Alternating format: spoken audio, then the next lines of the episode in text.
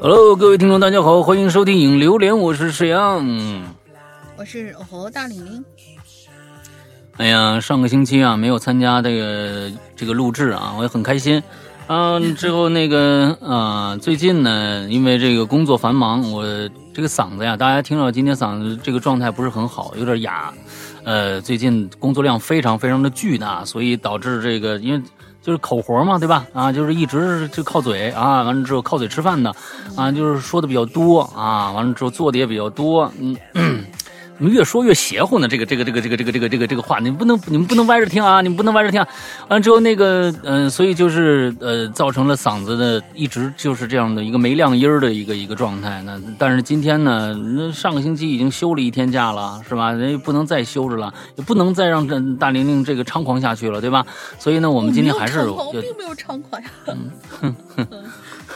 所以，哎，接着来啊！这个星期呢，咱们的衣服呀，马上就要发货了。但是那个，我们说的是十五工作日啊，我们现在那个那个语言啊，我们注意我们的语言修辞啊，我们的是非常准确的，哼，不是五十五天以后，是十五个工作日。哎，你这个这个就意味着呢，可能有这么一个啊，这么四五天的这么一个延迟，也不是延迟，是正常的，因为我们说是工作日嘛，星期六、星期天你也打出去。哎，星期六、星期天打出去，就就是就是对我们其实每一次这个咱们的这个呃这个衣服啊发售啊，就是这个最后发的都会迟那么这个几天。我呢，我也不知道这一次能不能正常发货，但是我不敢把话说的那么满了，是吧？这反正等是肯定能等到的。嗯，给我们在如果到时候应该就这个星期之内啊。我也不想再多说了，越抹越黑，你知道吧？这种事儿，哎呦，越抹越黑这种事儿，我我是我是觉得也也没啥大意思。那反正就这个星期，大家呢就是前后这这这这这几天吧，注意一下大家各自的订单啊，说明就突然就出出现了一个新的订单，你也没买什么东西，哎，可能那个订单就是咱们的衣服，加注意一下，好吧？嗯，哎，呃，这个最近这个活多呀，嗯，就是。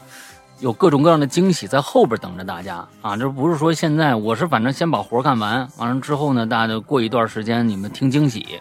哎，总之呢，我觉得这个嗓子哑呢，呃，也也相对来说值当吧。但是我也想了，如果我嗓子彻底完蛋了，那就彻底没饭吃了，是不是？大家永远听不着了。哎，就我我也觉得休息啊，跟所有的人都一样啊，不管是干什么工作的啊，不管用哪一块干工工作的，是吧？用手。用嘴，还有什么其他的地方呢？这这这别倒了，越越越倒越倒倒那个啥啊！注意休息啊！注意休息。你像我今天这个，我估计我明天我想再录正常录音，我估计我估计又又又歇菜了。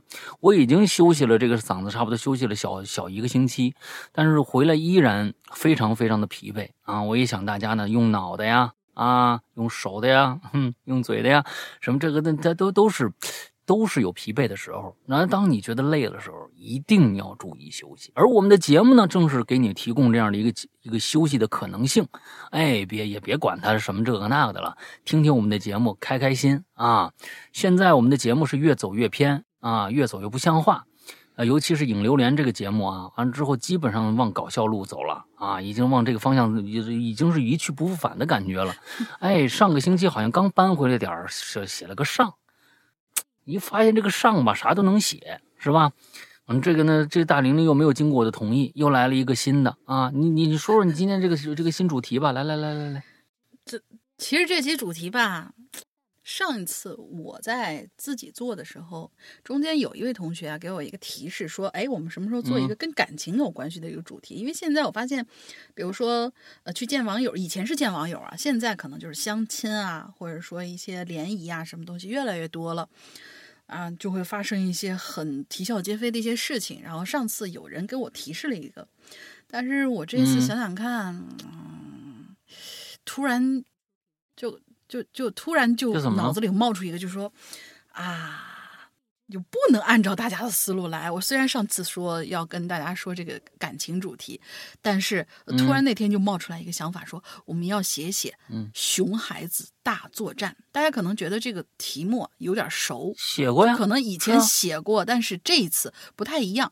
以前是说我们可能自己啊，有的时候作死啊，干的是一些事情熊孩子但这次呢，啊，是我们如何对付熊孩子。就是大家要知道，这这种生物其实挺那什么的，所以我这次标题起的很有意思，叫《热门生物图鉴之熊孩子大作战》。啊，其实这种生物呢，嗯号称啊“彼之蜜糖，五之砒霜”。它们降临之初啊，跟别的小天使是一样的啊，背着小翅膀啊，很可爱呀，萌萌的怎么样？但是日子久了，你就会逐渐发现，嗯尤其是在外人的视角之下，它们翅膀上那个羽毛啊，有可能不是白的，它有可能就跟蝙蝠似的，是黑色的那种。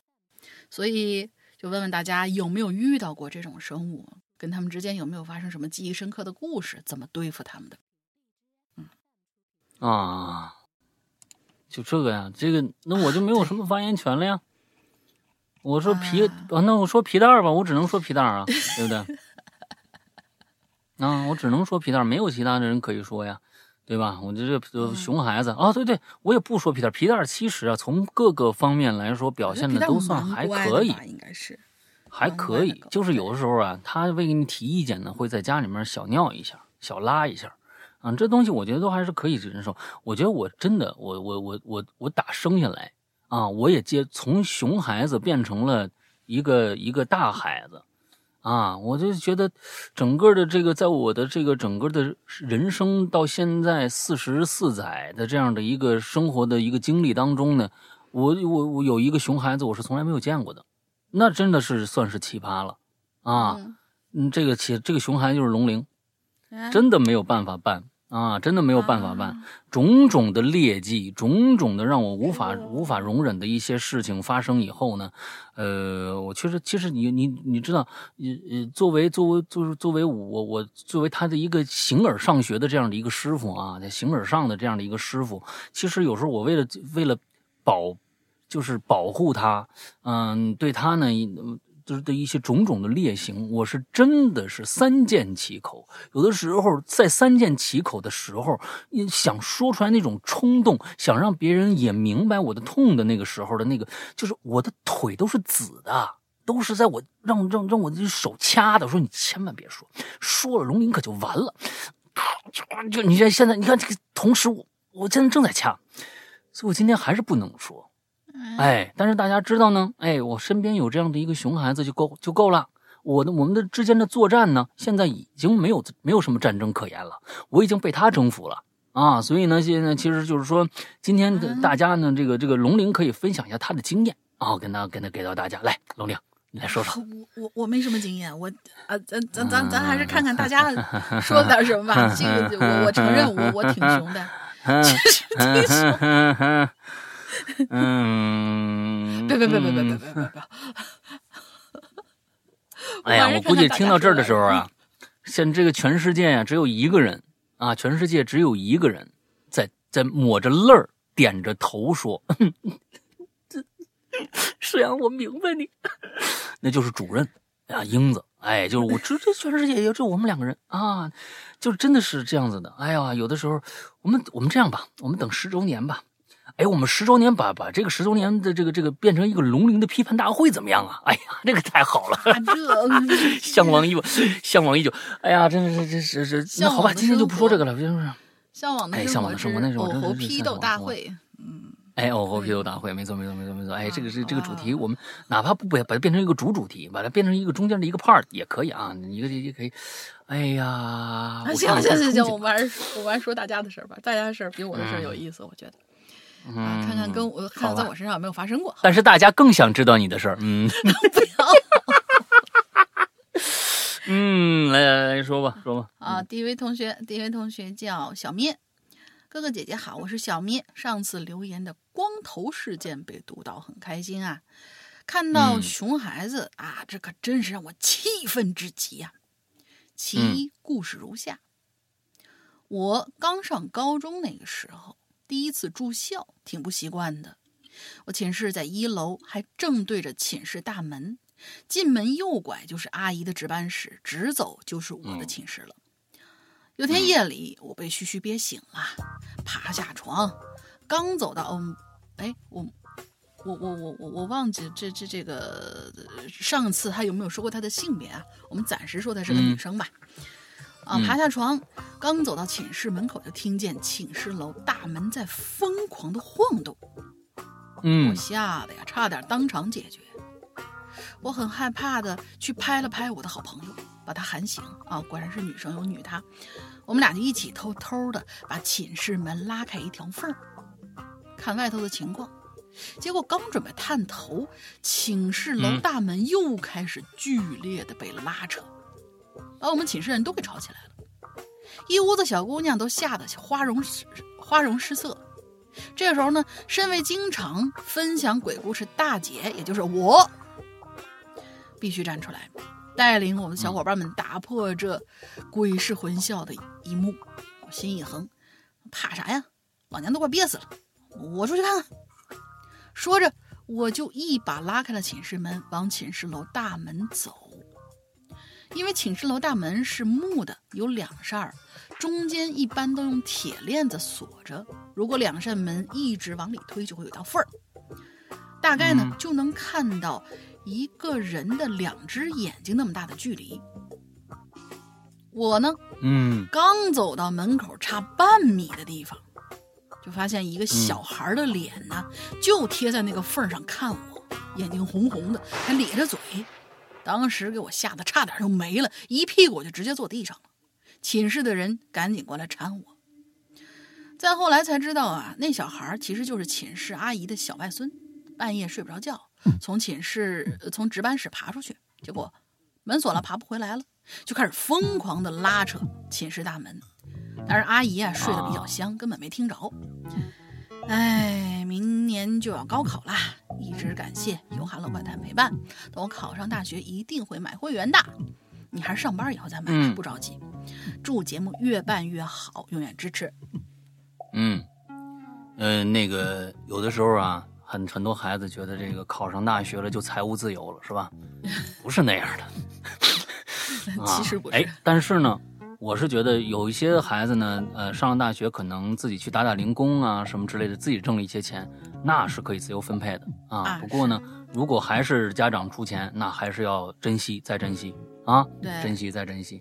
对我们这个我们这个节目啊，呃，不敢说啊，反正我们尽量的就撑到你们都能买会员那一天啊。嗯，嗯嗯，好吧，下面一叫小罗啊，哈哈，龙玲姐啊，沈阳大哥，你们好呢啊！这期的主题是熊孩子有趣好玩的事儿，我想想，哈哈，你这，嗯，我脑子里进水，呃，不是，我脑子里一闪而过的就是我的小姨的儿子啊，还记得他小时候啊，长得挺可爱，也挺帅气，漂亮的，哈哈！你怎么老哈哈呢？你这个啊，小罗，啊，还记得有一次我去厦门我表哥家里玩然后啊，我这个小表弟呀、也和我们一起去的，也在一起玩那天呢，我和表弟（括号我这个表弟也只比我小一个月）啊，还有我表哥一起呢，准备出去玩散步，吃点东西，压压马路，看看日出什么的，啊，看看日出啥的。结果，看看日出，你们几点出去呀、啊？你是看日落吧？啊，我们就出去了，没带那个最小的表弟。结果你们猜，他就在家里拼命哭喊叫，我们在楼下都听到他的哭嚎声，哈哈，又开始哈哈了。啊，没办法，嗯，我们呢就上楼啊，也也带了他和我们一起，嘻嘻，他又开始了啊，又哎，不是哈哈就是嘻嘻啊，嘻嘻哈哈的啊，他挺开心的。后来有一次呢，我们一起回外婆家，然后啊，我和我表弟呀、就指使那个小表弟啊，让他把鸡屎抹在我表哥头上。你们到底是？我没觉得人家这你那小表弟有多凶啊！你这开始让人抹鸡屎了，一会儿哈哈，一会儿嘻嘻的。我觉得你就是那个最熊的那个人吧？啊，让他把鸡屎抹我表哥头上，然后他啥也不知道，然后我们就告诉他了，结果可想而知，他别打了，他别打了，被打了，他被打了。原谅我不厚道的笑了，我觉得你啊，最多一年级啊，通过你的你的这个描述啊，你的文风啊，还有你讲这个事儿，我觉得你也最多一年级啊。然后呢，说说一个我自己身上的事儿。有一次我小时候无聊，那就应该是两三岁的时候，你小时候是吧？就拿着这个铲刀去杀葫芦，结果一反弹就打到了我眉毛，还好没打到眼睛。不过呢，我发现好多人的眉毛都有疤，嗯？什么意思啊？好多人的眉毛上面会都有一个疤，就可能有的时候会伤到那个伤到眉毛，就是眉眉弓骨的那个位置吧，可能是。我怎么没见过呢？啊，他这这想拉一个拉一帮人进去，都是说说这个都打都都都杀过葫芦是吧？嗯，再说一我表弟的事儿吧。记得有一次过年，我和我表弟一起放鞭炮，然后我就走了，我就先走了。结果呢，我表弟把隔壁家里的稻草垛给差点点点起来，差点烧到人家房子，还好灭了。那时候还没有收割机，都是人工割麦子和稻谷，然后再人工手打或者机器去碎打，把稻草就用来发火做饭的东西。哈哈，又来。再说一个我自己的事儿吧。有一次，我小学同学啊，那你看来是比一年，你你这个比一年级还要高一点，那就可能最多也就是二年级啊，这二年级。这个文风实在是，嗯，我觉得几现在小孩几几岁开始写作文啊？三年级呀，我们那时候是三年级写作文，那可能你应该是三年小的时候都会。写吧，至少都会仿写。我记得我们小时候还嗯会有一些仿写本儿，就是那种优秀作文的选段，然然然后让你模仿他写一个什么东西。嗯，那可能是刚刚开始写作文，小罗同学啊，那这个是岁数是够小的，那就听我们的节目啊，别耽误学业啊，要不然这个作文的水平就上不去了。嗯，再说一我自己的事儿吧，有一次我和我小学同学和我一起玩，在我们家附近，我们呢把隔壁家里的鹅还有鸭子准备烤了吃。哈哈，又来了。嗯，那时候真的很淘气，结果被我爷爷发现了。不知道那个时候我们是准备埋还是怎么，结果那只鸭子就顺着河流溜走了。什么意思？你们准备埋？你们你们准备活埋鸭子呀？不是，我觉得它有可能是那种叫花鸡那个做法，就比如说把那个鸡或者鸭子杀掉以后，外面裹上什么荷叶，然后在外面裹上一层泥，最后放在地下以后，在地地面上或者说是挖一个火坑烧火，等等等等等鸡的做法吗，我我知道，我知道，备埋嘛。但是他后面写了呀，结果那鸭子就顺着河溜走了。那可能准备他他准，他这连杀都没杀呢。没杀他不已经开始准备埋了埋了吗？他不是，他应该说按照顺序，我们已经准备杀了，他不能说我们已经准备埋了呀，哎，但是对不对？你杀完了才埋呀，那都是小学是不是对这个要吃鸭子之前哦要先杀掉这个没什么概念？我不知道。也有可能，或者呀，嗯就是小学有一篇课文没学好，叫做景泰蓝的制作。哎，我老提这个东西，景泰蓝的制作就是告诉你每一个工工种都是讲究这个先干什么后干什么的。哎，这个东西先干什么后干什么没没没没搞好啊！还记得那些鸭子呀，在我老家旁边的池塘边会下很多的鸭蛋，哈哈！我记得我小时候最爱的就是每周末回家以后就都拿着弹弓到处玩，一个人疯跑啥的，然后呢就拿着铁锹去挖地洞。那个时候我们家还养了，还老家还能养牛，所以呢。每天早早晚都会有养牛的人牵着牛去喝水，去树林里给他们找找草吃。于是我就在路上挖一些洞，你们懂的，我们不懂啊。我爷爷也掉进去了，哈哈，童年快乐又孤独啊。再说一个，我还记得小学的时候，我们上科学社会实验课，哇，你们那学校可以啊，那你作文怎么写成这样？我们学了自己把豌豆芽发芽，自己做自，然后自己做风扇。电池、灯泡发电什么的，然后把爷爷的鱼竿儿、钓鱼竿儿、家里的电热毯全都给弄废了，哈哈！好了，就说这么多，辛苦了两位。嗯，我们是真的很辛苦，你知道吗？啊，真的很辛苦，小罗同学，啊，你如果这个作文水平啊，你不提高到五年级的话，你就不要再来了，好吗？真的，真的是你不能一直用哈哈缓解你的尴尬，好吗？因为我们会更尴尬，你知道吧？嗯，对，这个这个是是很好的。哎呀，这行吧，这这这这这，谢谢啊，谢谢谢谢谢谢。这这这个能写就有勇气啊，能写就是说明还是有勇气的。来吧，下一个，嗯呃我连两个吧，下一个也比较短。啊，然后这位同学叫江江江，他应该是姓蒋的蒋啊，江江江，香叔叔，龙鳞姐姐，你们好，嗯这个辈分儿。这是我第二次留言了，我这就是我就是上次在社死现场节目中用妈妈手机写留言那个打嗝的女生，不知道主播们还记不记得我啊？记得，我跟你们说啊，我我我我觉得呀，咱们这个鬼友啊都忒实诚了。您您您想想，你想想上一次啊，我为什么让就是全民全啊就就是全民就是匿名，就是因为怕有一些尴尬让你们太尴尬。结果你这次又说了，你知道吧？又说着人家就对上号了，你知道吧？哎，有一些时候你不用那么实诚，你就说对呀、哎，社死我就参，我就社死，我就写了故事了。当时不让露名嘛，对不对？你们猜猜我写了哪个故事？哎，这个其实比这个更好，你知那道吧？我把刚才那段逼掉好不好？我没我都没反应过来，上次社死那个，呃，对，对呀、你这算了，无所谓吧。他他敢死，咱们就敢埋嘛。咱们已经埋掉了，是吧？咱们埋掉了，咱们就埋吧。行吧就就就下接着下吧，下等等，嗯而这次话题是关于熊孩子，所以说我也是个仅年仅十三岁的大熊孩子吧，没有资格说身边的熊孩子，但是往往在我享受快乐的时候，总能出现一些打搅一些打搅我的，这个时候我不得不写出来抱怨一下。嗯，嗯我刚放暑假，比较喜欢德云社，好不容易抢到了南京分社的票啊，恭喜恭喜！我坐在包厢里，每一个包厢之间呢隔着一道屏风，隔音不太好。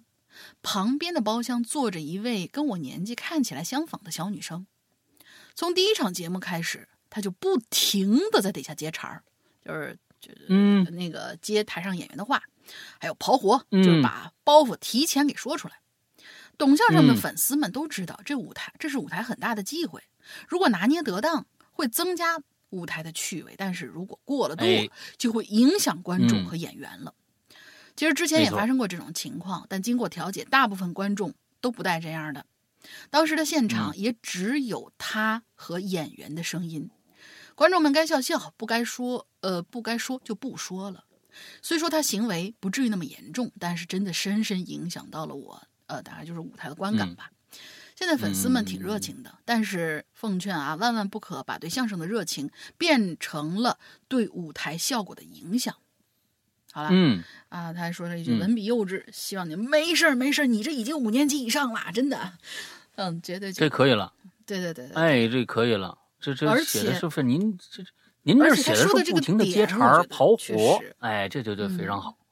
哎，有专业用语是吧？哎，因为我觉得就是说，这个这个东西啊，我是觉得这就是呃，这是素质问题，他还不是说懂不懂的问题、啊。我我觉得那个现在的很多的人，其实他呢，嗯，为什么要接话？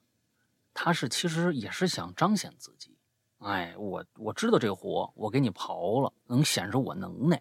哎，有着很多，我就估计这绝大部分的这样的心理都是这样。他倒不是说想想起哄，你要是想恶意的话，那就人品有问题了。哎，所以呢，其实我觉得时候该教的时候教。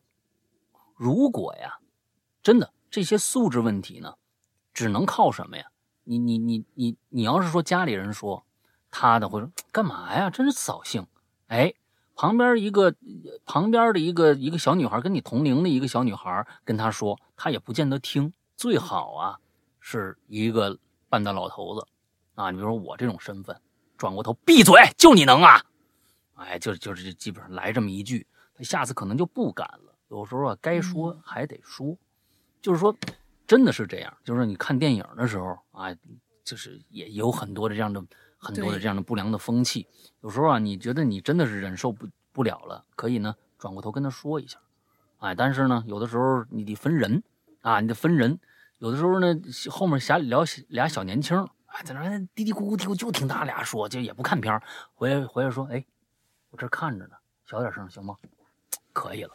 但是呢，有些人呢，你还是真得别对他别那么客气啊，别那么客气。我们我觉得有时候没素质对没素质有效，有的时候呢，没素质对有素质也说不定有效。那这个都反正东西，你得你得拿捏着来。这个东西度啊，这得靠经验啊。我这个反正已经很有经验了，对付这些人啊，经常的，哼，嗯，这些事儿我跟你说，我们开一期，我觉得我能有好多好多的这个相关的故事插队呀，啊，看电影啊，出去扶老太太呀，啊，我都真真服啊，真服老太太，还各种各样的什么这，哎呦，那事儿多了去了啊！我跟你们说说，聊聊这个，我跟你说能能聊一期。我觉得可以，可以，咱们再嗯出、再出一个恐怖话不要了题之后，不哎是再出一个恐怖话题之啊后，啊可能捡这么一个轻松的话题的时候，聊聊规矩这啊件事嗯，哎规矩哎，是社会的一些各种各样的一些啊话题啊，就是这些素质问题上面的一些东西。哎，这个东西我觉得还也也可以聊啊，就是看看大家都遇到过什么人吧。嗯嗯，嗯，来吧，下一个，好的。你不是连俩吗？嗯对对对，嗯连两个。下一个，这位叫燕兰，山羊哥、龙云姐姐，你们好，谪仙子来了，你又换了名字了。本期主题是熊孩子，又牵扯到了爱情二字。你能不写爱情？等我下次留爱情的时候再说。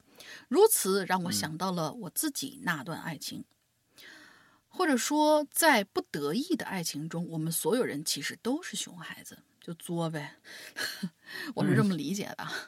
还记得在二次元主题的最后一期中，我留言所写的故事中提到了那段我自己很可惜的爱情吗？嗯，大家可以，如果愿意回忆的话，可以往前倒一倒。时隔多年的我，每当想起的时候，还是忍不住会落下眼泪。家庭环境造成了我软弱不堪的性格，步入社会之后，又为了融入环境，不得不戴上开朗的面具。而我的爱，呃，而我的爱情就在自己最卑微的时候悄然而来了。那是十九岁那年，那年的我年轻气盛，自视清高，因为简单的一次争吵，悍然不顾一切离家出走了。而她，女子她，也因为家庭的琐事离开了家门。就在这种情况下，嗯我跟她相遇了。我们认识了很久了，第一次见面其实还是小学呢。是的，嗯我们是同学，五年的同学。他跟我一样都是单亲家庭的孩子，两个人在初次见面的时候都不由得愣住了。久别重逢，老友嘛，总是有说不完的话。我们那个时候都是有愁事儿的，也就都有些爱喝酒。就在一次喝完酒之后，或许是酒壮怂人胆，我主动迈出了第一步，之后水到渠成。相识许久，但相恋的时间并不长。原因很简单，那个时候自己啊太爱玩了，嗯几乎每天都会泡在酒精里过活。说是恋人，可实际上也就是每天晚上回到酒店房间，能有个互相拥抱的人罢了，有个说话的人罢了。不出意外的，没有人会喜欢这种相爱状态，他也不例外。有一次大哭之后，呃，有一次大醉之后，他红着眼眶提出了分手。唉，我不想再回忆下去了，说说现在吧。前几天我们重新取得了联系，其实这几年嗯我心里还一直挺挂念他的，因为他，他，因为他，我曾经喝酒，还喝到了吐血，手臂被自己刺得伤痕累累，算是不舍还是爱呢？其实，在嗯相恋的时候，自己根本不知道，但他走之后，所有答案都涌上了心头。我们约了一家餐馆喝酒，数年不见，他憔悴了些许，也更漂亮了。那身粉色的旗袍更是如同梦一般让人着迷。我那天喝了很多，多到连自己都不记得喝了多少。当他扶着我回到我家，把我送进屋子的时候，我整个人失控的抱住了他。呃我还要不要往下念？想感受我看看啊，我看看啊，我看看啊，我看看，我看看。哎呀，这个东西我觉得就是此处省略啊。这个很多字，完之后他把他就他就他就推开我了啊，推推推推推推，此处省略推开我了，啊。两，我看啊，两千四行两千五两万字，嗯、嗯。呃，但是最终他还是推着我的胸口，红着眼眶说：“你喝多了，不要这样。”嗯，直到那一刻，我才知道他已经成为了我生命中那颗可望不可及的耀眼的星辰，成了永远的梦，嗯和永远的痛。嗯我不顾自己的头晕目眩，执意送他去了回工作地的车。回家之后，整个人疯了一样，见什么砸什么，到最后掏出刀，狠狠的给了自己一下。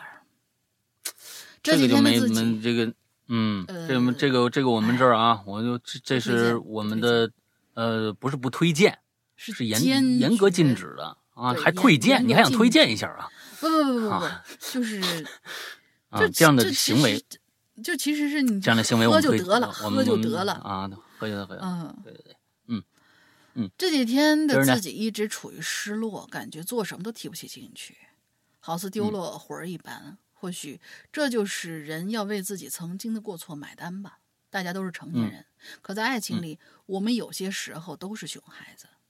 这嗯次留言也许有些跑题了，但是还是希望被读到吧。就算嗯是跟两位哥哥姐姐聊聊天儿。最后祝怪谈蒸蒸日上，两位主播嗯幸福。我是谪仙子，有缘再见。嗯，哎那讲又讲到了爱情啊，我们其实我们我们的节目里面很少讨论爱情，那、讨论的特别特别的少。呃，因为第一个好像跟我们的节目的气质不符，但是呢，嗯这东西是一个、呃、永远逃不开的一个话题啊，是的，爱情是一个逃永远逃不开的一个话题，不论不论是什么样形式的爱情，我们都永远逃不开。每一个人啊，我觉得绝大多数人吧，呃，应该算是全球应该是百分之九十九点九九，应该都会有。呃，不管现在有没有，都曾经有，或者是曾经心里面有过。这个东西是没有办法去否定的啊。我我们可能呃，很多人啊，都为了爱情做过很多的傻事儿。这种傻事儿啊，有的是真傻啊，有的呢是装出来的啊。不管怎样，我觉得那种傻在当在那那个时刻那个时刻，我觉得绝大多数都都是真实的啊，都是有意而为之的。我觉得像这样的一个冲动行为，加上喝酒，我们是绝对啊。我觉得在在我们的节目里边，不管在哪儿吧，我觉得这种行为，我我我不知道该怎么说，因为喝了酒了，他有时候可能就失控了，确实是失控了。他本意也不想扎那一刀，但是这样扎下去之后，这件事情解决了没有？还是没有解决。感情就是这个样子，心里面痛，那个痛楚该用什么样方式去解决，可能就加之到心身体之上。就像我对龙鳞的恨啊，我又不能说出来，完之后我只能掐自己的大腿，是一样的。又是我。我是一样的，我我我努力的去控制我自己的酒精的这样的一个摄入，我就是害怕哪天我拿起刀子自己万万一扎我自己一下一下怎么办啊？我是很很克制的，对对这方面我是非常非常克制的啊，这个不开玩笑，这个不开玩笑，我觉得跟哲仙子的那个那个那个状态可能会有一拼，但终终究这不是一个真正的解决办法，真的不是真正的一个解决办法。对于爱情，其实我们没有太多的发言发言权，因为我们没有经历过，呃，太多，就就是这个不是什么凡尔赛或者怎么着的，确实，啊，我我第一个女朋友我就结婚了，一直到现在，嗯，有很多的，我们两个之间也有非常非常多的呃争吵、争执，呃，甚至有一些撕心裂肺的一些事情发生啊，因为是个人隐私问题，我在这里不不做过多的啊赘述哈。虽然你们很想听，但是我不想讲。呃，这个但是呢，呃，有的时候正是因为情感的问题，让那种愤怒会加大，这个是很正常的一个事儿，很正常的一个事儿。嗯，有的时候两个人之间的感情，因为得不到，才会觉得各种各样的，嗯，人人间不值得，对吧？就像你会觉得，我回到家里以后，觉得什么都看不顺眼，我就开始砸东西，开始喝酒，甚至呃有这种自残的行为。但这真的是呃，要不得，真的是要不得。因为在我看来，在我看来，伤害自己来去平衡一段感情，呃，第一个没用，第二个我觉得挺懦弱的，真的挺懦弱的一个感觉，因为你什么都解决不了，在外人看来，你并不能震慑到其他，对于你自己来说，你也解决不了这样的一个感情，在外人看来，你你干嘛呀？何必呢？在你自己，你扎完这这这样这样一下，能怎么着呢？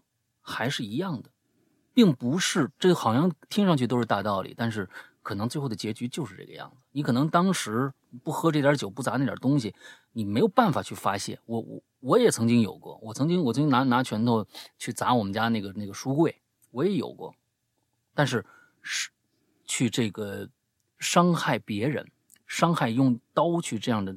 就非常非常过分的，非常非常目的，这个直接的去伤害自己，这个真的挺懦弱的一个做法，挺懦弱一个做法。你觉得你夺得不回对方的心，用这样的一个方式可以怎么着呢？不不会怎么着的，真的不会怎么着的。所以你把你自己活好了，比什么都好。这我我我可能。就是对于对于对于感情来说，我真的好像有时候说不出太多东西来啊。但是我是觉得伤害自己，去让自己更加的怎么着？我觉得那个那个不是一个男人应该做的，真的啊，不是一个负责任的男人应该做的啊。把自己感觉上的、心理上的遍体鳞伤表现在身体上，嗯，不是一个好办法。不是一个好办法，可能再过很多年，你再翻回来看的话，哦，你会觉得自己很可笑。但是这就是你现当时已经过去了那样的一个你自己。但是现在你写出来了，能不能再去看一看我当时做的是不是有些不妥啊？有一些什么样的一些不对的地方，或者是还是幼稚，太幼稚了。那么在以后想到这件事儿，曾经给啊榴莲写过自己这样的一个故事。那在再遇到相同的事儿的时候，能不能再更加的冷静一些？那好吧，OK，下面一个花花世界，老大大玲玲晚上好，我是花花，这个花花应该不是当年那个花花，我觉得啊，不是那个当年那个花花啊，广州广州啊，那个是西安的，对。本期主题是熊孩子，但是呢，我想先说说熊孩子背后的熊父母。哎，对对对对对，没哪没有熊父母，哪来的熊孩子呀？嗯，呃，熊这个词儿，大家是是咱们咱们在这儿说好了啊，熊孩子这个词儿不是是一个中性词啊，是一个中性词。熊孩子有时候很可爱的，他就是淘气，但是呢，我跟跟大家说，淘气的孩子是有想象力的。哎，淘气的孩子是有想象力，他为什么要淘气呀？啊，他凭什么要淘气呀？他总想干点什么让你们吃惊的事儿，那是需要想象力的啊。前段时间我回广州，然后呢，我朋友啊跟我说了件事儿，让我三观炸裂。事情是这样的，熊父母啊是我朋友的租客，哎，看着是租房子的。哎，疫情那年呢，两公婆半夜睡觉睡迷糊了。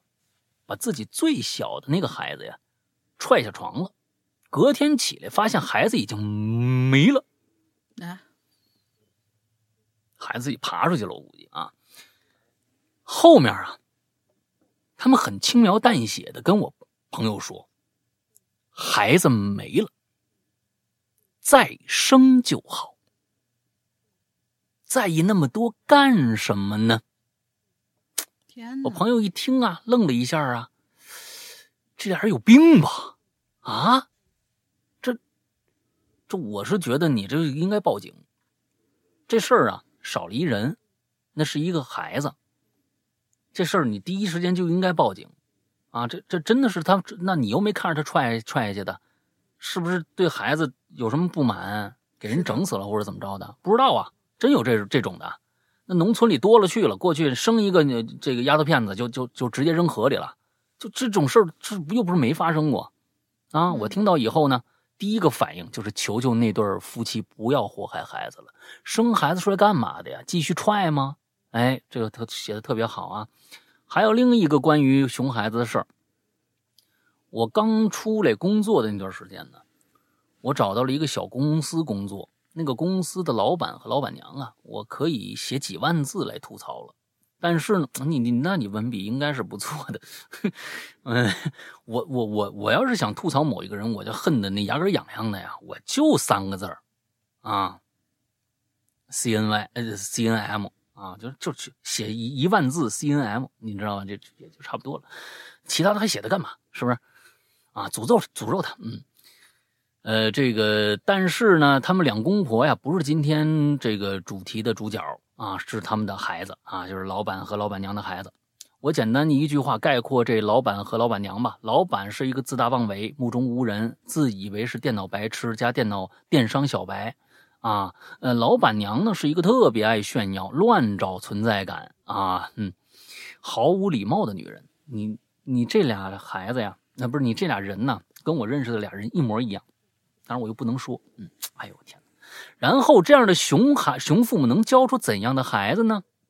他们的儿子（括号十岁左右）是那种可以在我们办公室，啊，在我在我们在办公的时候，在我们办公室玩他的玩具，吵到所有人没办法好好工作，同时特别喜欢炫耀的人。主要是爹妈还不管，而且默许他这种行为。我那时候呢，初到这个公司的时候啊，我习惯在办公室上啊，这个装桌上放点小零食什么的啊，你你你是吧？你饿了什么时候你哎垫吧一下解解馋什么的啊？直到有一天，这老板儿子就看着我吃零食，盯着我啊盯着我啊，我就行，share 吗？是吧？我我爸妈可是好爸妈，从小教给我啊，分享是美德。过来过来，小朋友来，我拿零食给他呀。哎，过了周末之后，我回来上班，我发现我工位上的零食全没了。嘿，我他娘的啊！我是分享啊，我我我我不是就全给你了啊！一脸懵逼呀，看着工工位上那个零食袋我旁敲侧击呀，我就问那个老板和车间的员工啊，老板周末把这儿子带回公司，还让他呀在我办公室待着。我想想算了，是吧？哎呦，这没有实实在在的证据啊，有证据。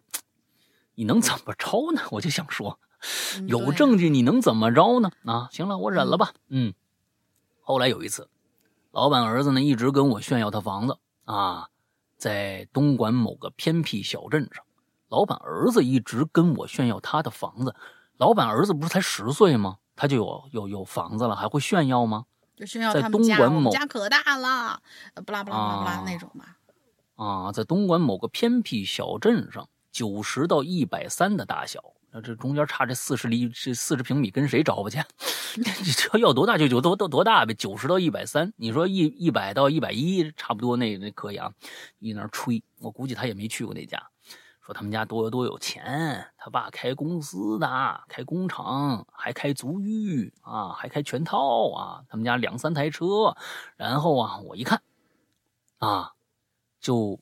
就一三四十万的 SUV，房子呢三四套，结果不是郊区就是偏僻小镇，这也就算了。毕竟爸妈呀，呃，怎么教孩子跟我没关系。直到有一次，让我直接离开这公司，怎么呢？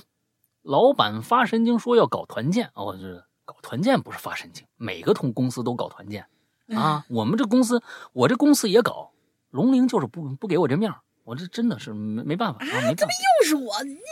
你那可不嘛！你我还说了多少次搞团建，出来吃个饭什么这个那的就不出来啊！就完全不给面你真的，我已经两年没见过龙鳞了。哦，终于把它说出来！我已经两年没有见过龙鳞了，你们相信吗？就在北京，这句是真的，绝对不给面你们还想说什么？哎呀，那那那那十周年，你说龙宁港，我都见不着，你们见个屁呀？是不是？你真的是，哎呦我的天哪！我跟你说，你说十周年啊，明天咱们三月二十一号那个那个那个那个活动啊，我反正现在开始，我估计过一段时间就要在全国的召集这个来参加的人了啊。我们这次可能有一个人数的限制，反正报名名额就那么多，大家注意，我们随时发通知啊。完了之后呢，我估计啊，你们能看着他。你们你们从现在就开始烧香，想来的现在就开始烧香，现在烧香都不一定来得了。我告诉你，嗯，烧香能见到的那是鬼吧？我的天啊！到时候我们玩笔仙，哎，才能见着他。啊，嗯，啊，而且呢是在咱们接着说啊，老板发神经说要搞团建，而且是在周六早上说周六下午搞团建啊，这有点过分，嗯要求要求所有人都要到。我星期五晚上就回广州了，啊，被迫无奈，周六啊苦逼开车东莞啊到一个高尔夫球场参加团建，不过我也傻，开了一个比老老板和老板娘还好的车回去。嗯，你要严，你要你要严格注意自己，不要变成这个老板啊！啊，你也你也在炫耀了啊！嗯，到了团建的地方，我看到老板儿子也在，头已经开始疼了。老板儿子走到我车旁边啊，很大声说了一句：“我的名字啊，你是？”他说：“你是做鸡的吧？开这么好的车，你看看这个东西啊，在在在东莞附近啊，这个可就啊，在在东莞附近耳濡目染这么多年啊，也难怪说出这么离谱的话，是不是？嗯，我听到之后愣了一下，我第一反应啊，就是这一孩子呀会说出这样的话啊。我说孩子能说出这样的话吗？我看着他妈、爸爸、爹妈，还有其他同事，也是一脸觉得这孩子说的对的样子。哎，同事和这个谁都一脸说的对的样子，他们觉得是这是一个正常玩笑。没有当成侮辱人格的一句话啊，因为也是在那个地方可能耳濡目染或者怎么着的了，这。啊。我看了老板和老板娘一眼笑了啊，我看了看这高尔夫球场，就说老板娘、老板、老板，什么爹妈教出什么孩子，物以类聚，人以群分呐、看了你那些员工也是奇奇怪怪的，看看来应该是啊写错了，看来你那些员工也是奇奇怪怪的人吧？哎，老板听了之后，脸上马上绿了。我就学着他们孩子的口吻说：“老板，老板娘，虽然呢我刚出社会没多久，但是呢我家呀，还真是比你们家有钱那么一点点儿。哎，我呢开得起这车，也买得起万科的房啊。老板现在住那小区是万科的，现在呢，那我就不跟你们玩了。星期一我就不上班了啊。但是我星期一下班之前呢，下班之前呢，没收到我现在的工资，那咱们就劳保局见了。哎，我头也不回就走了。我那时候真的是晦气，去了那么一个奇葩又全员神经的神经病的公司，这公司真的是我人生中的一个劫呀。现在呢，想想真晦气。呃，那些今年毕业准备出去社会找工作的鬼友们，作为一个过来人，我建议你们找大公司或者正规大厂，也不要去那种老板和老板娘都没有什么眼界的小作坊。你们去了，你们去了，除了渡劫啊，就是做慈善。哎呀，有点偏偏题了，也没有跟灵异沾边儿那就老大越来越帅，大玲玲越来越漂亮，得闲饮茶。OK，是这样，是这样。这里面我要纠正一点点。啊嗯呃，大厂有大厂的好，小作坊有小作坊的好。啊，嗯，不要说小作坊就一一棒子打死了，大厂也不不一定待着舒服。是大厂里面的内卷，还有各种各样的人事斗争，就够你们是吃一壶的。当然了，这并不是说我们就不能去这些地方，这些地方一样可能就是我们人生应该经历的一部分。我是觉得，你看，你经历了这样的一件事儿，我是觉得呢，别往晦气想，那别往晦气想，这只是给你人生经历中增加了一个，怎么说，一个社会经验。一个社会经验，你有没有想过，这么差的一个公司，你为什么能在那儿待那么长的时间呢？当时为什么没走呢？哎，想想这个问题，想想这个问题，可能是好的，也可能是当时勇气不够，也可能是那个时候必须那样去做。所以我是认为，人生的选择就是这样：你有能力拍桌子说“老子今天不干了”，哎，那说明你长大了。也确实，这个地方对你来说没那么重要。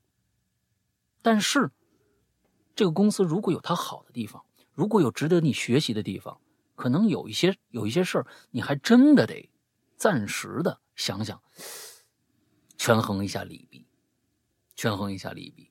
所以，我觉得大大公司、小作坊都无所谓。这个地方，看看对你的未来有没有帮助。跟你合不合拍，自不自洽，所以这些东西，我觉得这就是靠你这这么多年从毕业开始工作，一家公司一家公司挪，一家公司一家公司的打拼，最后你慢慢磨练出的一个你自己的对工作的性质、工作的人群的一个认知。哎，我觉得这个是、这个是对的啊！我觉得不不要一棒子打死。其实，其实我是我是觉得，呃，熊孩子很多的时候都是父母教出来的，因为父母本身就不懂事儿。因为现在也确实存在着各种各样的这样的这个东西啊，呃，有很多人说，哟，这是肯定没文化。我告诉你，有的时候跟文化有关系，有的时候跟文化没关系。比如说炫耀这样的一件事情，炫耀这件事情是深植在骨子里头的，它跟你的学位没关系。炫耀这件事情，哎，我就是爱现，哎，我就是爱谝我们这点这点这点事儿，这跟呐，真的，这跟学识没有关系，嗯有的时候真没关系，他就想谝，那怎么办呢？那就是这样，所以这样的父母教出来的孩子，如果还还在小的时候没有去压他这样的一个一个他自己的属性出来的话，那就是这样。所以我刚才我说的，我认识的两个人，那这两个人都非常有名啊，大家都认识，就是这样的人。孩子简直了，那那孩子真的是，嗯，不懂事到极点啊，不懂事到极点，就是他可以因为饿，他的母亲可以给他点三百块钱的这个肯德基，你想想，一个人吃啊，三百块钱的肯德基，他只吃了一口就全部扔掉。他他的母亲觉得这样没什么问题，我完全不能说这个人是谁，那我咱们这节目可能过几天就给封了。啊，但是这样的人就是存在啊，有很多是他在外面关系光鲜亮丽，大家觉得哇，这个人真真牛逼或者怎么，其实，在生活上，他其实就是个小，就是一个，就是一个人，那就是那么一个，那么一个人，这种人可能大家就有时候觉得哦，他不就是我们讨厌的某一个人的那样的一一类人吗？是的，真的就是这样，没有办法。哎，所以就是说，这个很多的很多的演员，你像这这老板，他起码表里如一呀、有很多的人每天在扮演角色，回到家里就变成另外一个人了，哎，跟外面完全不一样。出去的时候呢，哎，我得伪装。他有好几个面具，当人的面具越来越多的时候，他的生活就会越来越不开心。这跟他挣了多少钱，有多少知名度又没关系了。因为那么多的谎言，那么多的面具，让把他压的就觉得自己不知道自己是谁了，越来越空虚，越来想想他又爱显摆，想显摆的东西又没多少，越来越少，越来越少的时候，他就越来越不快乐。做自己很重要，但是做一个让别人舒服的自己也是很重要的。有时候彰显性格是可以的，但是你这个性格是否打扰到别人，这个很重要，不要打扰别人。哎，我自己牛逼可以，你可以不屑一顾别人对你的看法，啊，不不管我我我我做这件事情是我有我的道理的，但是不是那种就是我管你干嘛呢，我操，我就这样了，我老子这才有性格，也不是那样的，那太幼稚了，啊，那又那又太幼稚了，好吧，嗯啊，今天呢要跟我说，哎呀，那人是是谁呀？我就不告诉你们。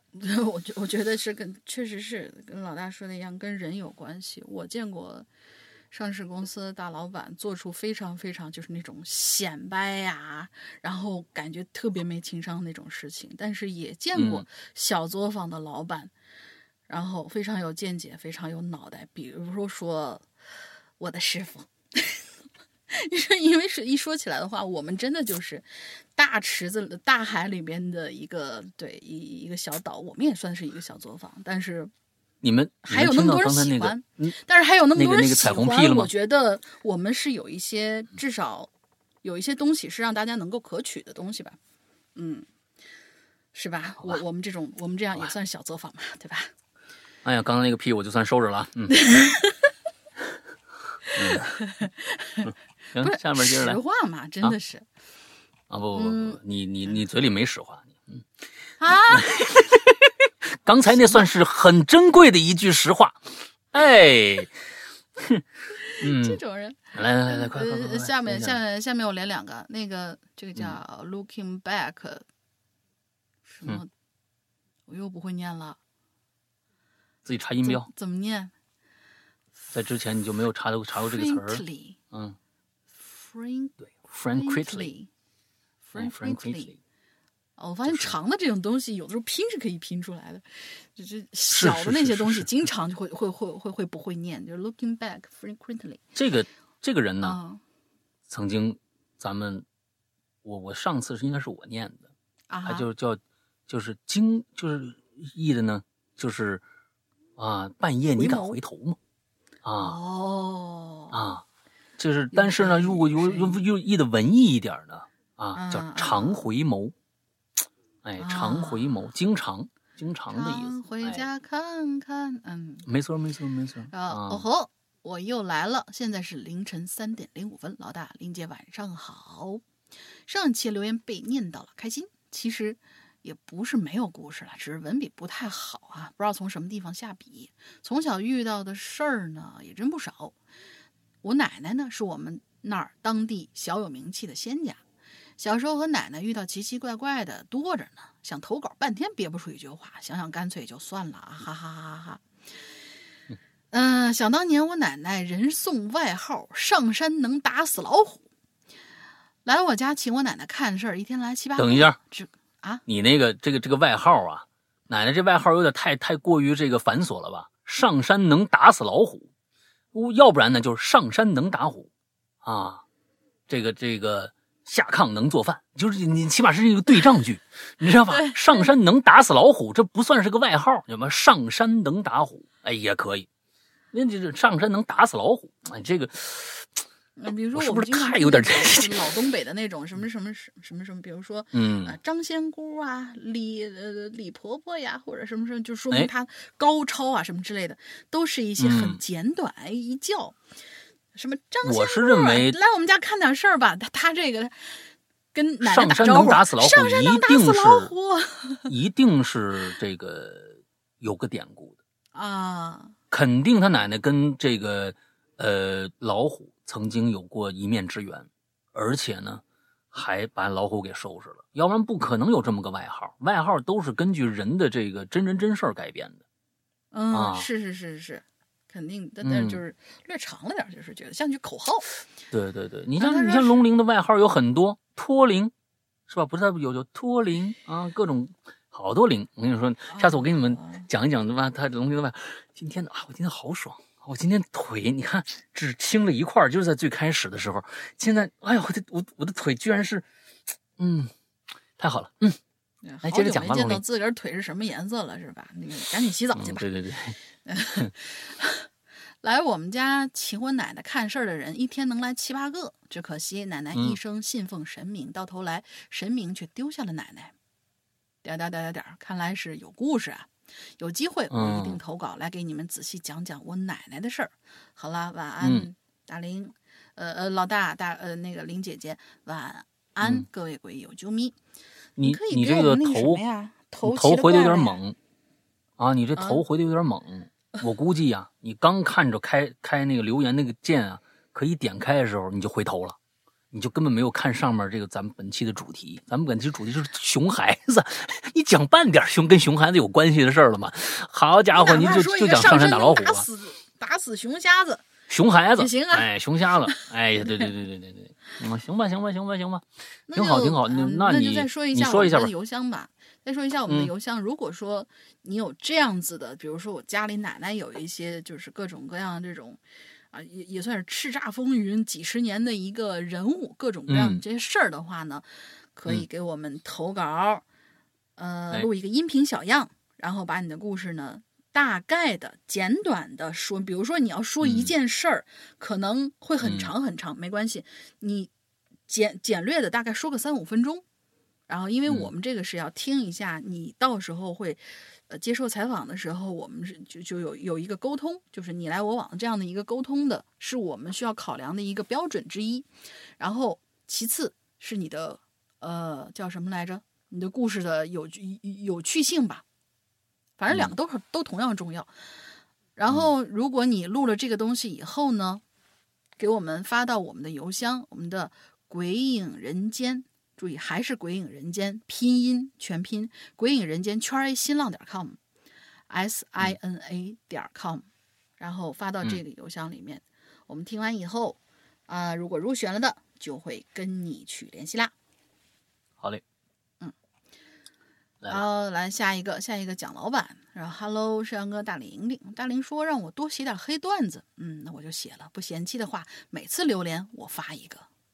就嗯楼小楼的这个黑段子真的是有一套。上次我就跟他说，他就写了一个很短的一件事儿，然后我就说，我说你嗯每次都给我发一个黑段子呗，他答应了。咱们看看他这次的黑段子啊，嗯嗯，第一个小故事叫老师。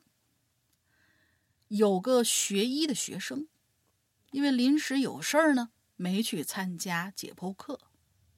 嗯，夜里头，当他躺在床上的时候，手机接到了一个陌生的短信，内容很简单，嗯只有一句话：“你为什么没有来参加我的课？”嗯他在看落款的时候，顿时吓了一跳，因为落款是四个字儿：“大体老师嗯，”，就完了。这个故事，呃好棒啊！啊！好棒的故事，嗯，好好棒，好把我吓死了，嗯，好棒啊，再看看下一个吧，啊啊，就是我们要不要解释一下大题？我们要不要解释一下大题老师是什么意思？有有有些人是不是不太懂？就是大题老师是、是医学生们对于呃那些被解解剖的尸体的一个尊称。嗯嗯嗯嗯嗯对嗯他借了这样相当于是一个谐音梗。对，嗯然后下一个黑段子啊是叫拼图。嗯，这里是湖边，是个凶杀现场，有个男人被分了尸抛在这儿，我必须要把他们拼凑起来。我先是找到啊胳膊、大腿，接着又寻到了人体躯干，袋呢？无论如何，怎么找，呃，无论怎么找，我始终没有发现那颗男人的脑袋。嗯失落间，我来到湖边，低头看了一眼，我的脸出现在了水面倒影里，下边是悬空着的。我顿时笑了，这颗脑袋终于找到了。嗯，好，好，好，好，好，好，好，真好。不是老大，你是我跟你说一句啊，老大，你是不是要找刘小楼谈话？嗯，就这种黑段子呀，啊、你别每星期了啊，你一个月呀，能给我能能给我一篇好的啊，都很不错了啊。像这两篇的这个东西生生生拼硬凑的啊，完了之后这个里边也没有没有熊孩子，牛逼！你就是这两篇都跟熊孩子有关啊，大一个大体老师，一个找脑一个找脑袋，这跟熊孩子有什么关系啊？是不是？啊，嗯，嗯不要觉得现在红了，你就可以这样子啊，是吧？好吧，嗯，这个咱们就就过去啊。嗯，呃，找今天蒋老板。啊啊，网红罗小楼，嗯，这个批评批评批评啊，那不不要这个尾巴现在翘得很高，是吧？哎，就是不要不要不要翘很高。来下一个，来等下一个该我了。嗯啊，好，九十，呃是是这字儿念什么呀？伞，这叫伞呐、对对对，我上次差点哦念错，念成就就九十颂，结果一查散，嗯九十散，它是能组个词吗？什么意思呢？这个伞字儿，嗯，不知道。提手旁加一个送字儿。哦，这个就是九十伞。哎，老大玲玲好啊！上次的稿子被读到，我是超级开心呐。先解释一下上次稿子中玲玲姐提出的疑问。嗯，开了房门，打开窗户，对着窗户骂。这个是三姑说可以赶走一些看不见的东西。第二个呢，就是我是抱着大熊，也就是说大熊和我一样平躺在床上，我抬头看才看到的鞋子。哎嗯，这这这个故事是你自己做那期的故事吗？对，我怎么好像没有印象了？哦，嗯，我自己好做那期的故事。问题完了，正式开始。这次呢，我要讲的熊孩子是我自己个儿。你看，你只要是熊孩子，你就没有办法去写你那个主题，你知道吧？一定会有人写这个，他写这个主题是熊呃熊孩子怎么跟熊孩子斗争的，并不是写自己个儿的。你看，你这这这没办法。哎，小时候呢，跟着爷爷奶奶住在农村里，不得不说那段日子呀，可是我最欢欢快、最最欢快的日子。整天和一群小朋友在村子里头晃悠啊，夏天下河，这个摸虾呀，啊摸鱼呀，地里偷吃西瓜呀，是吧？冬天呢，跑到老房子里生火烤肉，哎呦，不亦乐乎。可是啊，有这么一次，有一个惨痛的教训。我和我表姐带着表弟在村里的那中心广场玩哎，这中心广场呢有这么一秋千，不同于其他的秋千啊，这秋千呢，哎，能坐俩人儿两个人的秋千，啊，两个人呢面对面蹲着，哎，这是一铁罩子啊，铁罩子上下的摆啊，我明白了，我好像见过这种。嗯我和表姐呢在上面面对面的蹲着，这个弟弟呢就用手啊帮我们上下的摆，摆呀摆呀摆，表弟这手啊就不知道为什么到了这杠子底下了，随着上下摆，表弟的手啊夹进去了，哎呦！疼表弟大喊了一声啊，就哭起来了，捂着自己的手啊。哎，这个时候那夹进去了，那抽出来了吗？我要是要是不抽，那直接被秋天就带走了啊！这捂着自己的手，我呢则被表姐啊派去找外公。外公到了之后啊，并没有把我的我和表姐怎么样，而是边骂表弟边带这个表弟去医院。看着表弟脸上那个泪和眼睛里泪花，我才觉得呀，此后呀再也不作了啊！打完收工，文笔不好，还请两位多多担待。石阳哥越来越帅，那个龙英姐越来越哦吼。我跟你说啊，这地这地方我觉得你也有点冤枉啊！你们去玩那个秋千是很正常的啊，只不过我觉得这里面没有作。你比如说，什么叫作呀？什么叫作呀？什么就是这秋千呀，本来是啊这样摆的，你非要让它上下走，那叫作，出嗯出奇招，出奇招那叫熊孩子。你这其实就是弟弟啊，对这个这个运作呀，没有太多的这个这个知识储备，哈、不会玩儿这个东西，以后他也就不敢碰了，或者就知道该怎么玩了。所以我觉得这可能只要人没事儿啊，这不算作啊，也不算熊孩子啊。你嗯这么多年过来也不容易，千万不要把这样的一个当成一个自己的心理阴影，是吧？我先说一下，别当成自己心理阴影可坏了啊！嗯不是不算作这个，嗯。下面这个黄子墨啊，卖车的这位，世阳过大玲玲，二位早午晚都好。看到这一期话题呢，就已经开始生气了。虽然下面啊我要说的不是我的亲身经历，但听完呢，我觉得很生气，也替我的基友小黑不值。嗯当年十二岁的小黑，独自一个人在广州闯，十二岁就出来闯荡了。天哪，那那是我天，这真的是真不容易，真不容易。天哪！当时在一家酒店做厨师学徒，某一天呢，配完菜，坐门后面休息，这心情啊有些低落，啊，估计是想家了。此时呢，外边呢响起了烟花的声音，他便起身呢去寻找，啊，循着声音，他就来到了一处观赏烟花的绝佳位置。哎呦，好看，啊，兴致勃勃看着美丽的烟花。突然就听着有人叫他，转过身来，哎，来了一些人。他呢就来到叫他那人跟前了，那人就说呀：“哎，你是不是把你女浴室的门给推开了？嗯这女浴室的门啊，门锁是坏的，只用那个硬指夹啊，把那门缝啊，把那就是硬纸把那门缝夹紧了啊，这个一推就开。呃，这我的朋友说说，小黑说没有啊，我这看烟花呢呀。那人又说不可能，不可能，我跟你说啊，有人看着你推了。一愣，谁说的呀？你叫他出来对质来。那人说是厨师长的儿子看着了。然后就有人说，厨师长的儿子才上幼儿园，不可能会说谎之类的。小黑就这样喊冤了。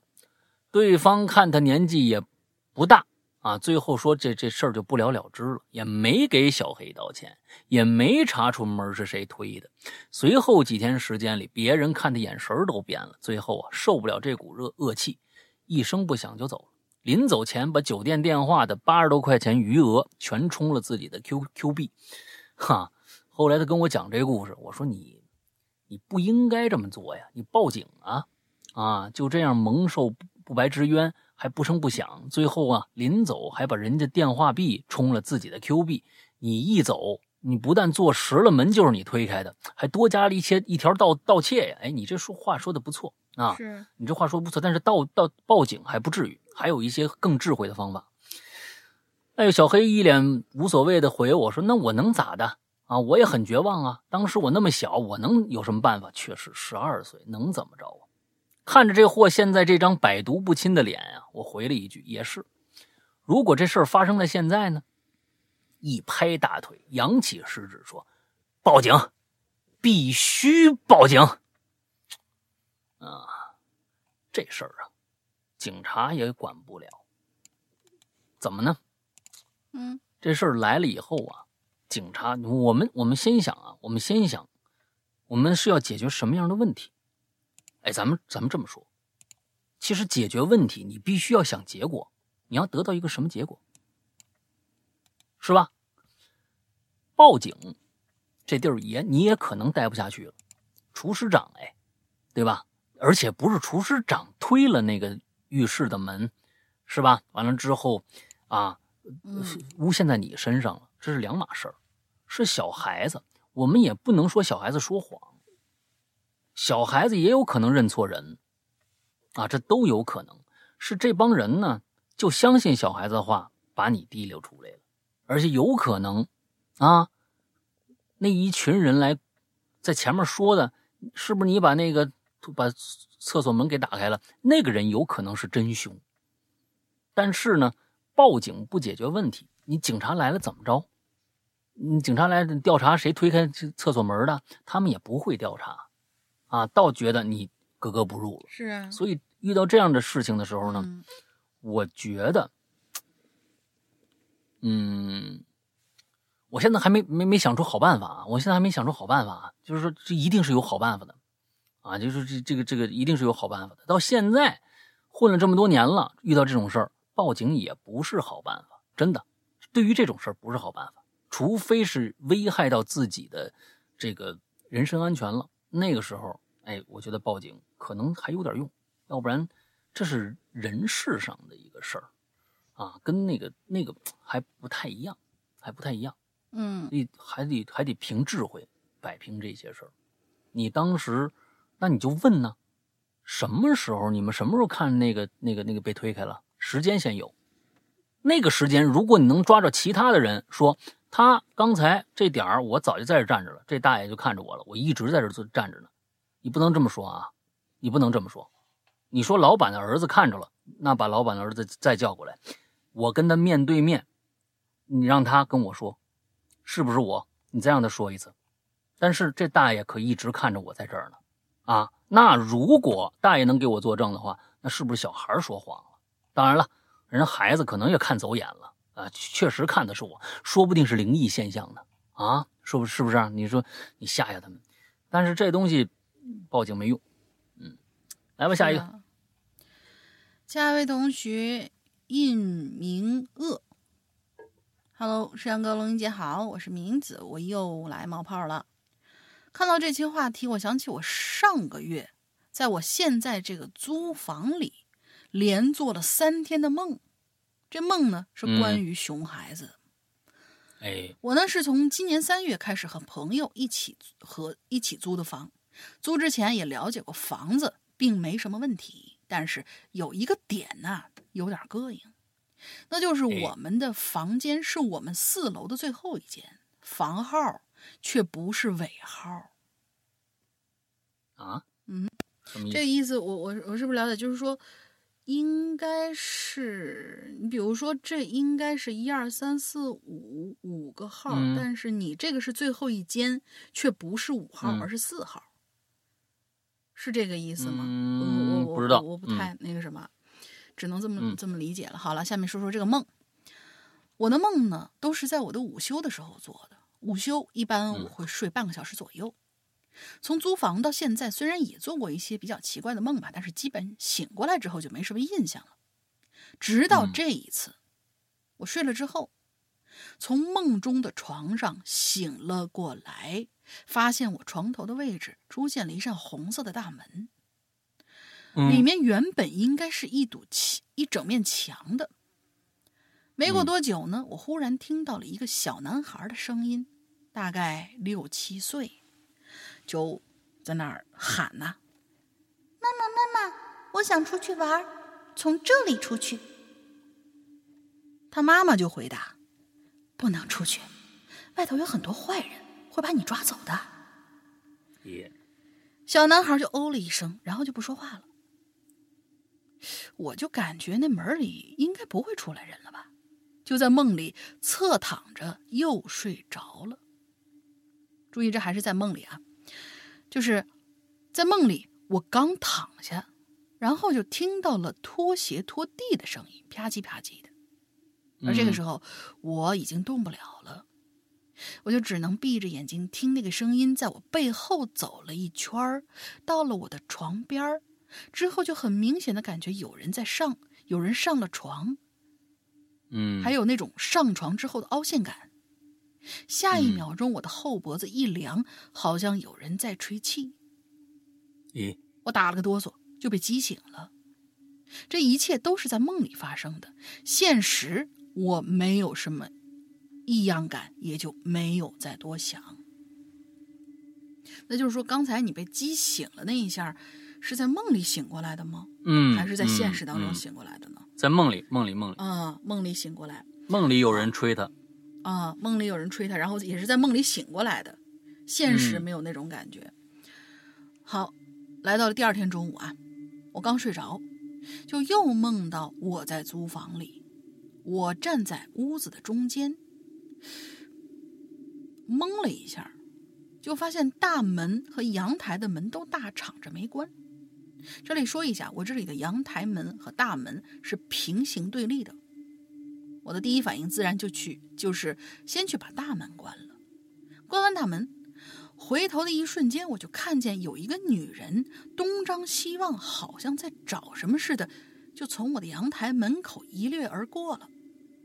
嗯我赶紧过去看了一眼，什么都没有，又着急的把阳台门关了，松了口气。刚转过头，一瞬间就瞥见了有个小男孩噔噔噔噔，突然从角落跑到了床底下，把我吓了一跳。我第一反应就是那个小男孩怎么跑出来了？嗯我就想跑过去看检查，我就想跑过去检查一下床底。刚走过去，弯下腰，马上就要看向床底了，忽然就是一阵头昏，晕了过去。而现实当中，我醒了之后看了看，还是没有什么异常。我心想，嗯应该是昨天做梦之后一直想着这件事儿，所以今天才会又梦到那个小男孩吧。嗯，这第二天啊，到了第三天上午，我一直没有想，呃，没有去想前两天这梦。结果到中午睡着的时候，梦里的我又是从租房的床上醒了过来，还是侧躺着，对面有一面墙。我躺着没有马上起来，因为我发现原本什么都没有的墙上多了一面镜子，大概有嗯一点八米，呃，更衣镜那么大的是正方形，而且同时还有一阵嘿嘿嘿嘿的小孩子的笑声。我看着镜子眨了一下眼，突然里面就出现了个小男孩儿，没错，又是他。他正蹲在镜子里头，跟我的头平行，两只手托着小脑袋看着我，一直嘿嘿嘿的笑。突然，他喊了一句：“姐姐，我那个时候就怕他跑出来，赶紧不会是俊闭上眼睛雄吧？ 哎呀，呃，巨熊的话应该是喵，对吧？嗯就不不应该是姐姐，或者或者说，お姉さん。 哎，有可能是这个样子。这个时候我已经想动动不了了，然后我又听见在那儿嘿嘿气嘿嘿的笑，时不时的喊一句“姐姐”。就这样，我大概闭了几分钟的眼睛，我的闹钟就响了，我就从梦里醒了过来。再之后，我就没有梦到过这个小男孩了。估计呀、应该他是应该是他背着他妈妈跑出来玩了。啊，后来又被他妈妈找，又被他妈妈给带了回去。哦，对了，中间还有一个插曲。第二天的时候，晚上下班，我同学，呃，我朋友很累，九点多就睡了，面朝墙，背对我的那种姿势。他睡着之后，我还看了他一会儿，确定他睡着，我就把手机音量关小，然后继续看手机。过了大概有十来分钟，他突然抖了一下，然后猛地醒了过来。转过嗯头就激动地抓住我的胳膊，问我刚才他一直叫我，我听到没有？我说我看你睡得挺香啊，动都没动啊。他还是很激动，跟我说他刚才被压了，是一个男的，噌的一下就坐到他身上了。他先是叫我，看我没理他，就开始对着那个男的骂脏话，骂了好一会儿，那男的才消失，他才醒过好贱呐，来。这男的嗯、对，好贱。啊，好贱，好贱，好贱。嗯，我也只能是安慰他两句，让他继续睡，应该是压力太大了。嗯后面没多久，我那个朋友就搬出去跟男朋友一起住了。这个房子现在就剩下我一个人，但是也没再出过奇怪的事儿。好了，嗯故事说完了，字有点多，希望留言能赶上。两位辛苦啦，姐多喝水，多休息，天天开心呀，刘辣。嗯，好嘞，估计就是熊孩子啊，哪哪哪个世界都有熊孩子，他也不不会怎么着，他就就就看你可能挺漂亮啊，出去聊几两句天儿，最后人家长也管，你知道吧？家长也管，嗯、家长那天那天出来要管，就是忽然那孩子又不见了，出来一管，哟，这小姐姐旁边怎么又坐了又还有一个一女孩啊？嗯，这个家长呢，爸爸就过来看看，一屁股就坐人身上了。哎，这整个这故事可能也就是这个样子啊，你放心吧，没事儿。嗯，索博刚雄，那男的可能叫。对对对对对，对对是刚雄 啊，那是刚雄刚雄刚雄刚雄我天哪，加野子还没出来呢，那就是说，这就咱们不能再说下去我的天，你这两天睡觉的时候啊，记得看一下。啊，走走走，不不这么吓唬人家了。人家现在一个人住，嗯，没事儿没事儿没事儿，人家就是一个就是对，也就是这几天都没事儿，说明没事儿。嗯，好。啊，对对对，对下面那小样啊哈喽，石阳哥、大玲玲，今天写的不知道符不符合主题，因为这孩子呀，我也没见，没有看着过，啊，那是一年夏天发生的事儿，只记得那一年天气十分热，回家之后开空调、喝冷饮、打游戏，倒也是啊，挺挺舒服。晚上睡觉的时候呢，却发现冷饮喝多了，睡到凌晨两三点起夜上厕所，哎。我们家厕所呀，有一面大窗户，正对着我们这层的楼梯间走廊。我装修的时候啊，把那个玻璃换成毛玻璃了。等我走进厕所，发现玻璃上映出一抹微弱的红光。等我打开那灯啊，那光可就不见了。嗯啊，我上厕所上厕所的时候，我就感觉不对劲，因为这电梯间可是没有红灯的啊。再就是电梯间那灯啊，都挂在天花板上，而且那红光啊，是从下面照上来的，那高度啊，感觉就像是一个五六岁的孩子举了一红灯笼，隔着墙站在我对面。妈耶，我竖起耳朵仔细听啊，外面死一般的寂静，只有那潺潺的水声叮叮咚咚的掩饰着我内心的不安。你这还能尿出来，不错。嗯，等我上完厕所关了灯，床上那红光也就不见了。第二天起床，我去电梯间，也确实没有看着什么红色的灯。那这是那小样的一个见闻，那，红光之谜。他觉得那个高度应该是个熊孩子的高度，啊，嗯，好吧，下一个我就也接着吧。嗯，叫做酱油。啊哈喽，两位主播好啊！听节目很多年了，第一次留言，多有不足，请见谅。熊孩子这个话题想了很久，除了二十多年前的一个我自己，其他呀，只占了个孩子，跟熊啊还是有点距离。那我自己那事儿呢，有点长，留着以后再说吧。今天呢，咱们擦个边个球，这个名字。擦个边个球还行。哎，擦个边个球啊！呃，擦边球讲一个孩子的事儿。我有一个小时候自自认为的一这么一个好朋友啊，是他弟弟的事儿。当时呢，他弟弟六岁。你看他为什么就是说这个啊酱油？我也不知道这个孩子是男孩还是女孩啊，看上去像个男孩的样子。就是说，嗯我估计呀、啊，你看这个这个这个写作，经常能流露出一些人的内心的一些思考。哎，嗯擦边球讲一个孩子的事儿。我有个小时候自认为的好朋友，你看这话说的，哎，就是不知道人家把自己当成啥。哎，后来呢，这个朋友啊，这个他就出现了，是个女字旁的她。你们发现了没有？其中有一些奥妙，嗯对不对？哎，如果他是个男孩子呢，我觉得他应该对这个朋友有一些好感，嗯而且呢又不敢确认，也不好意思跟人家多玩儿。小孩儿，那小男孩儿嘛，有时候可能害羞什么这个那的，哎，所以他就写了一个自认为的好朋友。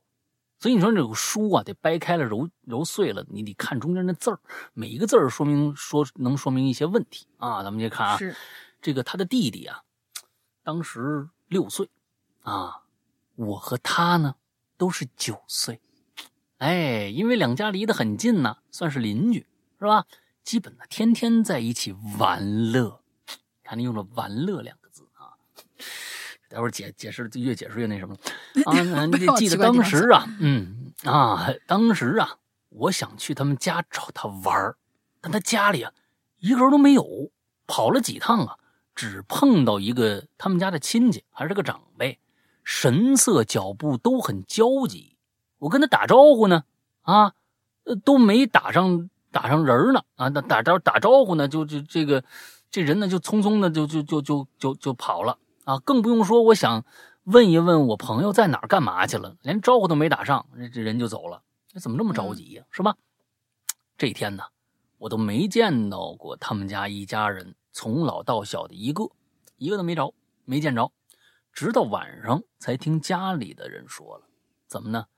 他弟弟不见了，哦，找了一天，临近傍晚，在他们家自己的自家这个祠堂找着的。人呢，躺在这祠堂里的水泥地上，但基本没什么呼吸了，很弱很弱，久久的才有一丝气出来，已经送医院了。他们家从医院回来，我就去找找这朋友他了。只是踏进他们他家门，就跟他那个弟弟对上了个眼神儿什么意思？这是这是什么？这这弟弟好了，那个眼神让我僵在原地，不敢再进半步。我从那眼神里先看到了陌生，然后了然，再来是打量和计算。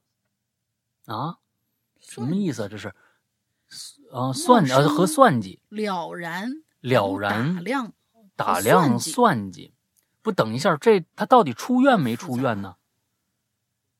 出院没出院呢？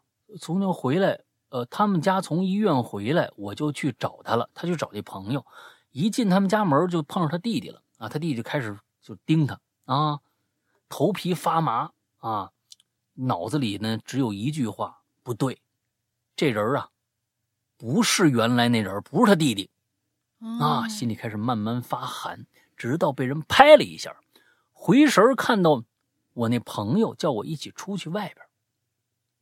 他当时啊背着他弟弟，面对着我，脸色呀很古怪，一言难尽。我以为啊是他想避开当事人跟我说事儿，就跟他出去了。事情和我听说的差不多，事情和我听说的差不多，就多了一个，就多了一个啊！嗨，他弟弟说是自己跑去祠堂玩，然后累了就趴在那儿睡了，很懵。我当时听完也很懵，就他自己一个人去祠堂玩，还能玩出气若游丝啊，进气多出气少的。听他父亲跟村里人说呀，都进 ICU 病房了，我都不知道该该不该用那两个字来形容，就是厉害。什么？你这个啊，你你这个脑脑回路也也是啊啊，你就是脑回路也挺大的啊。嗯，当着我朋友的面，我没说什么啊，就是他有点幸灾乐祸，不是幸灾乐祸，不能说是幸灾乐祸，就是有点觉得，呵，你这挺挺行啊，是吧？自己一个人出去玩，还能玩出气若游丝来，哟，ICU 病房都进去了，现在怎么跟好人似的呀？什么？可能他是这么想的一个东西啊，嗯。啊，就是太厉害了啊！就这人，这这弟弟牛逼啊！就是这么可能是这么个意思啊。啊，当我跟呃当着我朋友面，我没说什么。听完事情我就回家了啊。只是他弟弟那一眼后，看了那一眼后，我就再也啊踏没，我就不再踏进他们家的家门了。他弟弟呢，我不敢说很熟，但从他出生到出事前都有见面和一起玩。以前他那眼神啊，有点傻气。啊，还有点憨啊，优柔啊，也很纯真啊。这好家伙，嗯，好多词儿放在一起，我真的是第一次看这种这种组合方式啊。我不知道呢，我自己为什么会有这样的想法，但当我避避不开看到他弟弟时，这种感觉和想法只有更强烈和更肯定。主播辛苦了，嗯，确实还有点嗯，祝节目细水长流啊，更上一层楼啊！好，谢谢谢谢谢谢。我理解他想表达的这个意思，就是说这个弟弟在祠堂里面自己玩的时候，好像是把魂给玩丢了，最后回到他弟弟身上的这个人，不是他弟弟本人了，已经对对，是一个更加老谋深算的一个人。但是其实就是就是后来啊，被占了吧。感觉像是对，就是这这故事应该有后来，因为因为你这个这这这这，我觉得就就不能就这么不了了之了，就说我不去了，你你永远就没没碰上这朋友吗？就是这这弟弟吗？那他后来是发生什么事？家里还有其他事儿吗？我觉得这个可能后续可能还还更重要一些啊。来吧，下一个，嗯，下一位，这个名字有点嚣张，小马哥的圈外女友啊，好吧，好吧，好吧，啊。不是你们想那小马哥啊，应该是马嘉祺，我感觉。Hello，石阳哥、龙英姐，你们好呀！要说熊孩子，那太适合我身边的一个人了，这人就是我的小表弟。除了他，就再没有第二个人比他更皮的了。嗯，这小孩呢，虽然有一双闪闪发亮的眼睛，但总是露出狡黠的光，充满着恶主意。那张能说会道的嘴呀，能源源不断的流出一个又一个整人的鬼点子。仿佛他就跟那个洛基一样，天生为恶作剧而生的。哦，就说今年过年时候遇到一件事儿吧。那天晚上，我跟亲戚们都在吃团圆饭，刚吃到一半儿突然就听见轰的一声巨响，大伙儿都吓了一跳。我就想着外头也没下雨啊，怎么还打雷了呢？我向左一瞥，旁边的板凳空荡荡的，我就反应过来，不对，刚才这小表弟说去上厕所。但也不会那么久啊！难道说，我就赶紧跑到厕所一看，嗯，果然他在厕所里头放鞭炮呢。厕所的墙，哦，好吧，估计表弟吃了虾仁了。嗯，厕所的墙都被炸成黑色的了，瓷砖也都被炸裂了好多块儿。看到我大惊失色的样子，他慢吞吞的说：“我。”没吃过虾仁，呃，不是，我没试过在厕所里放鞭炮，嗯，就是想试试嘛。没想到，哼，还挺想。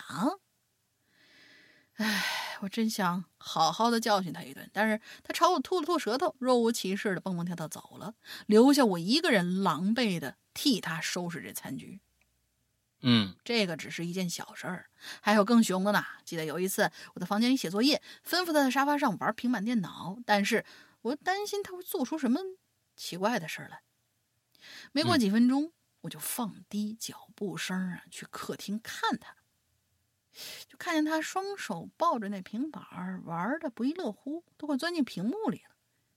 我松了一口气，心想：谢天谢地，这家伙终于安分下来了。于是我安心的返回房间继续做作业。但是没一会儿，我就听到外头出现了很大的动静。我心里猛地一震，心想：不会吧，不会吧，他又不会在搞什么奇奇怪怪东西吧？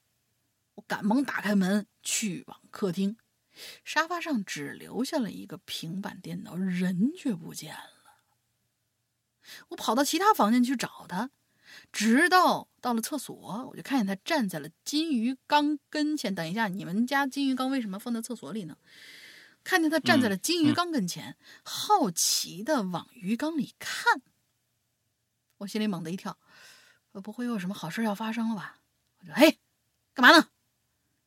他扭过来冲我甜甜的笑了笑，做个手势让我过去，高兴地说：“一颗老鼠屎可以坏了一锅粥，我撒了一泡尿，嗯能毒了金鱼缸，你看我厉害不？”哎呀妈呀！我赶紧把他推开。我的天哪！他竟然在金鱼缸里撒了泡尿。一群原本坏了，一群原本快活的小金鱼，现在一个个肚皮朝天。你这火挺大呀！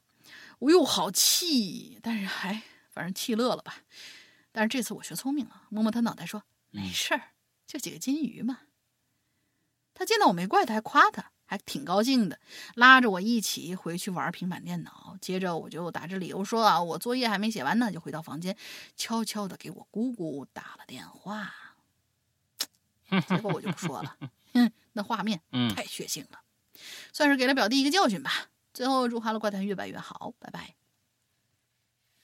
挺好啊。就我发现这一定要让他付出代价。我发现这一篇是我们这次最最符合主题的一个嗯嗯嗯嗯，勇斗熊孩子的故事。嗯，对对对对对，不要正面硬刚，没有什么那个啥啊，找他能收拾他的。对对对对对，真的是，我我是觉得熊怎么着都行，哎，你别残害生命。我真的是，这就是你熊怎么着都行，因为你如果不懂得珍惜生命的话，我觉得这这个就是没教好，家里大人就没教好。你不管是昆虫的生命啊，小动物的生命，任何一个，你看这小孩儿那么天真活泼的，能下死手去弄各种各样的以结束对方生命为乐趣的这种游戏啊，那家长还在旁边呀，这孩子真真棒，你看他还敢抓这个，他敢抓那个，这简直就是一帮畜生，就畜生家长才能教出这啊，种。还有那些家长去帮忙的。前几天有有有一个视频，什么小孩想去坐在一个孔雀身上，他可能在某一个啊动物园里，对，就一个孔雀，在一个野生动物园里面，想去坐在那，是坐那孔雀，还是想看见它毛好看？结果家嗯长、那个孔雀已经想要跑了，家长紧赶几步去揪住那个孔雀的尾巴，然后让他孩子去揪。结果那个小孩儿过去没有揪他的毛，还踹了那孔雀一脚。嗯，就真就真的到最后，那个孔雀的尾巴是被那个家长薅下来一根儿，反正全程被人拍下来了。我说我的天，这就是真的是熊家长和熊熊孩子典型了，已经。嗯嗯嗯，好吧，就是我们今天最后一个啊，新凯啊，是这样吗？新凯，嗯，不啊，知道最后海雷啊，最近呢，很多小时候的记忆都莫名其妙的冒出来了，都是些平时想不起来，甚至以前早就忘了的事儿。我也不喜欢熊孩子啊，在以前的留言里呢，我还提到过一个熊孩子从高处扔砖头，差点哦砸到你脑袋，我这我记得。那孩子是故意为之的，那砖头擦着我耳朵边过去了，砸在我肩膀上了。孩子呢也逃得不见踪影了。嗯，不过这一次的留言呢，我以我要写的熊孩子。系我自己，哎，倒没有砖扔砖头那么熊吧，但现在呢想起来也挺愧疚的，啊，嗯，说来事儿也不大，发生在我小学的时候，一个黄昏啊，我和其他的朋友呢，在一个小区的小广场上玩广场嘛，人就挺多的。